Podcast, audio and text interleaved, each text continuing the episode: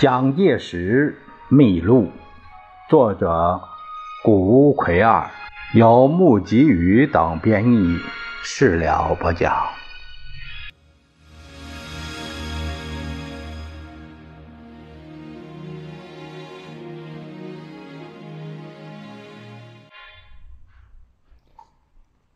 我们看第二章的第第二个内容，说到是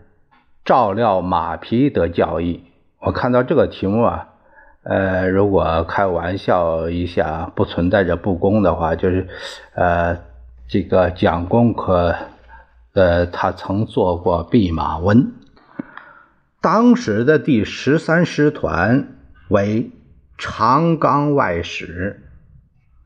野炮兵第十九联队长为飞松宽武，负责直接指导留学生的是陆军上尉小山田三郎。他们在训练和纪律方面都教甚严，毫不宽容姑息，但日常的接触是相当这个融合的。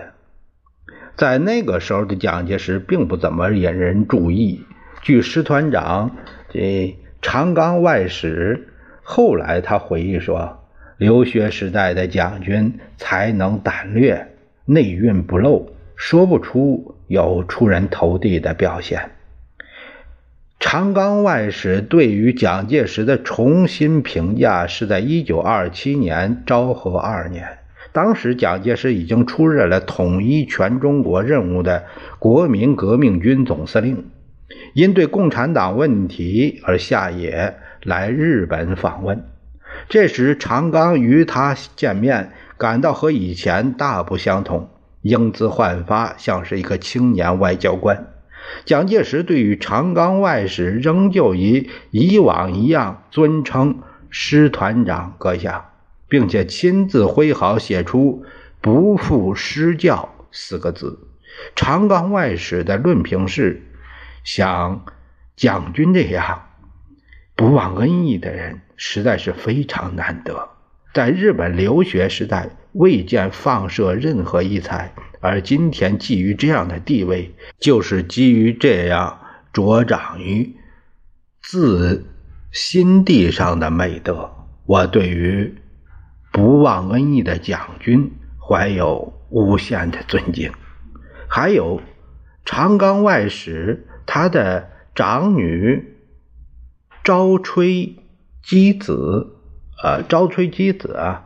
在这个这本书出版，在做这本书的时候，当年是八十四岁。在他所著的八十岁生涯中，对于当时的印象也有这样的记述。他说，来原宿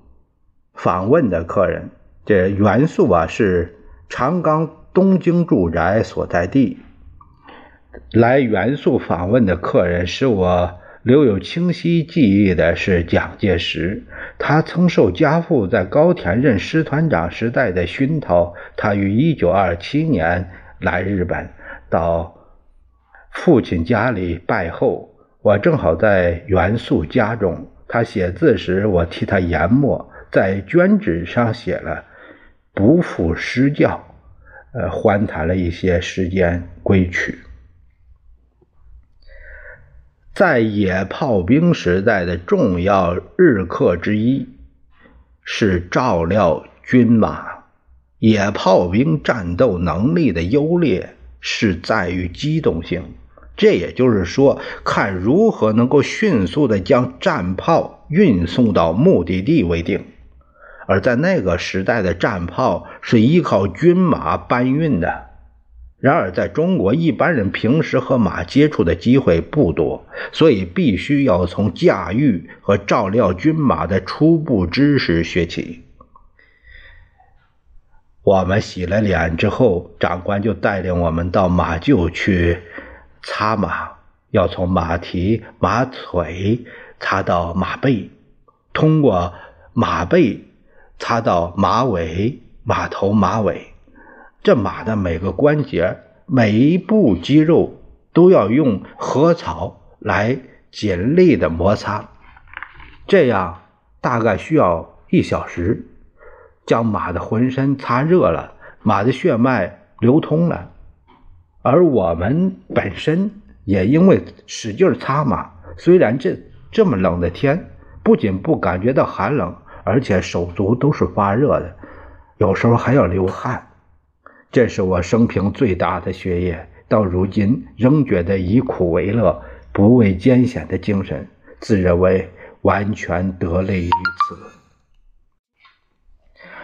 等到马擦完了之后，再将它牵到郊外雪地的马槽去饮水喂料，等到马喂好了，我们自己才能回营房去吃早饭。到了傍晚还要有同样到马厩去擦马一次，然后才吃晚饭。这是蒋介石呃这个对从军学生训话，这是一九四四年这个呃，他是有这样的一个呃记录。据一九一零年十二月六日《明治四十三年》高田新闻以初次御马为标题做了下面这样的报道，他说他们就是清国留学生，他们在正武学校的时候固固然大致钻研了一些军事学，可是就连进入骑兵队的学生在内，没有一个娴熟御马的人，因此之故，他们全体在目前都得要有忍耐的决心。提到马，蒋介石有一个不愉快的童年回忆，就是在十三岁的时候，因挑弄马被咬倒了，咬成重伤。这一次的经验倒是在学习照料马匹方面有一个教训，因为马是绝对不能任意任性的驱策的，而是要加以爱护的动物，不能随便打。我常常看见骡马在旁边休息的时候，所有驮载仍旧压在它的背上，不替它卸下来，这在外国就不然。他们的骡马走了一段历程以后，就要卸下驮载，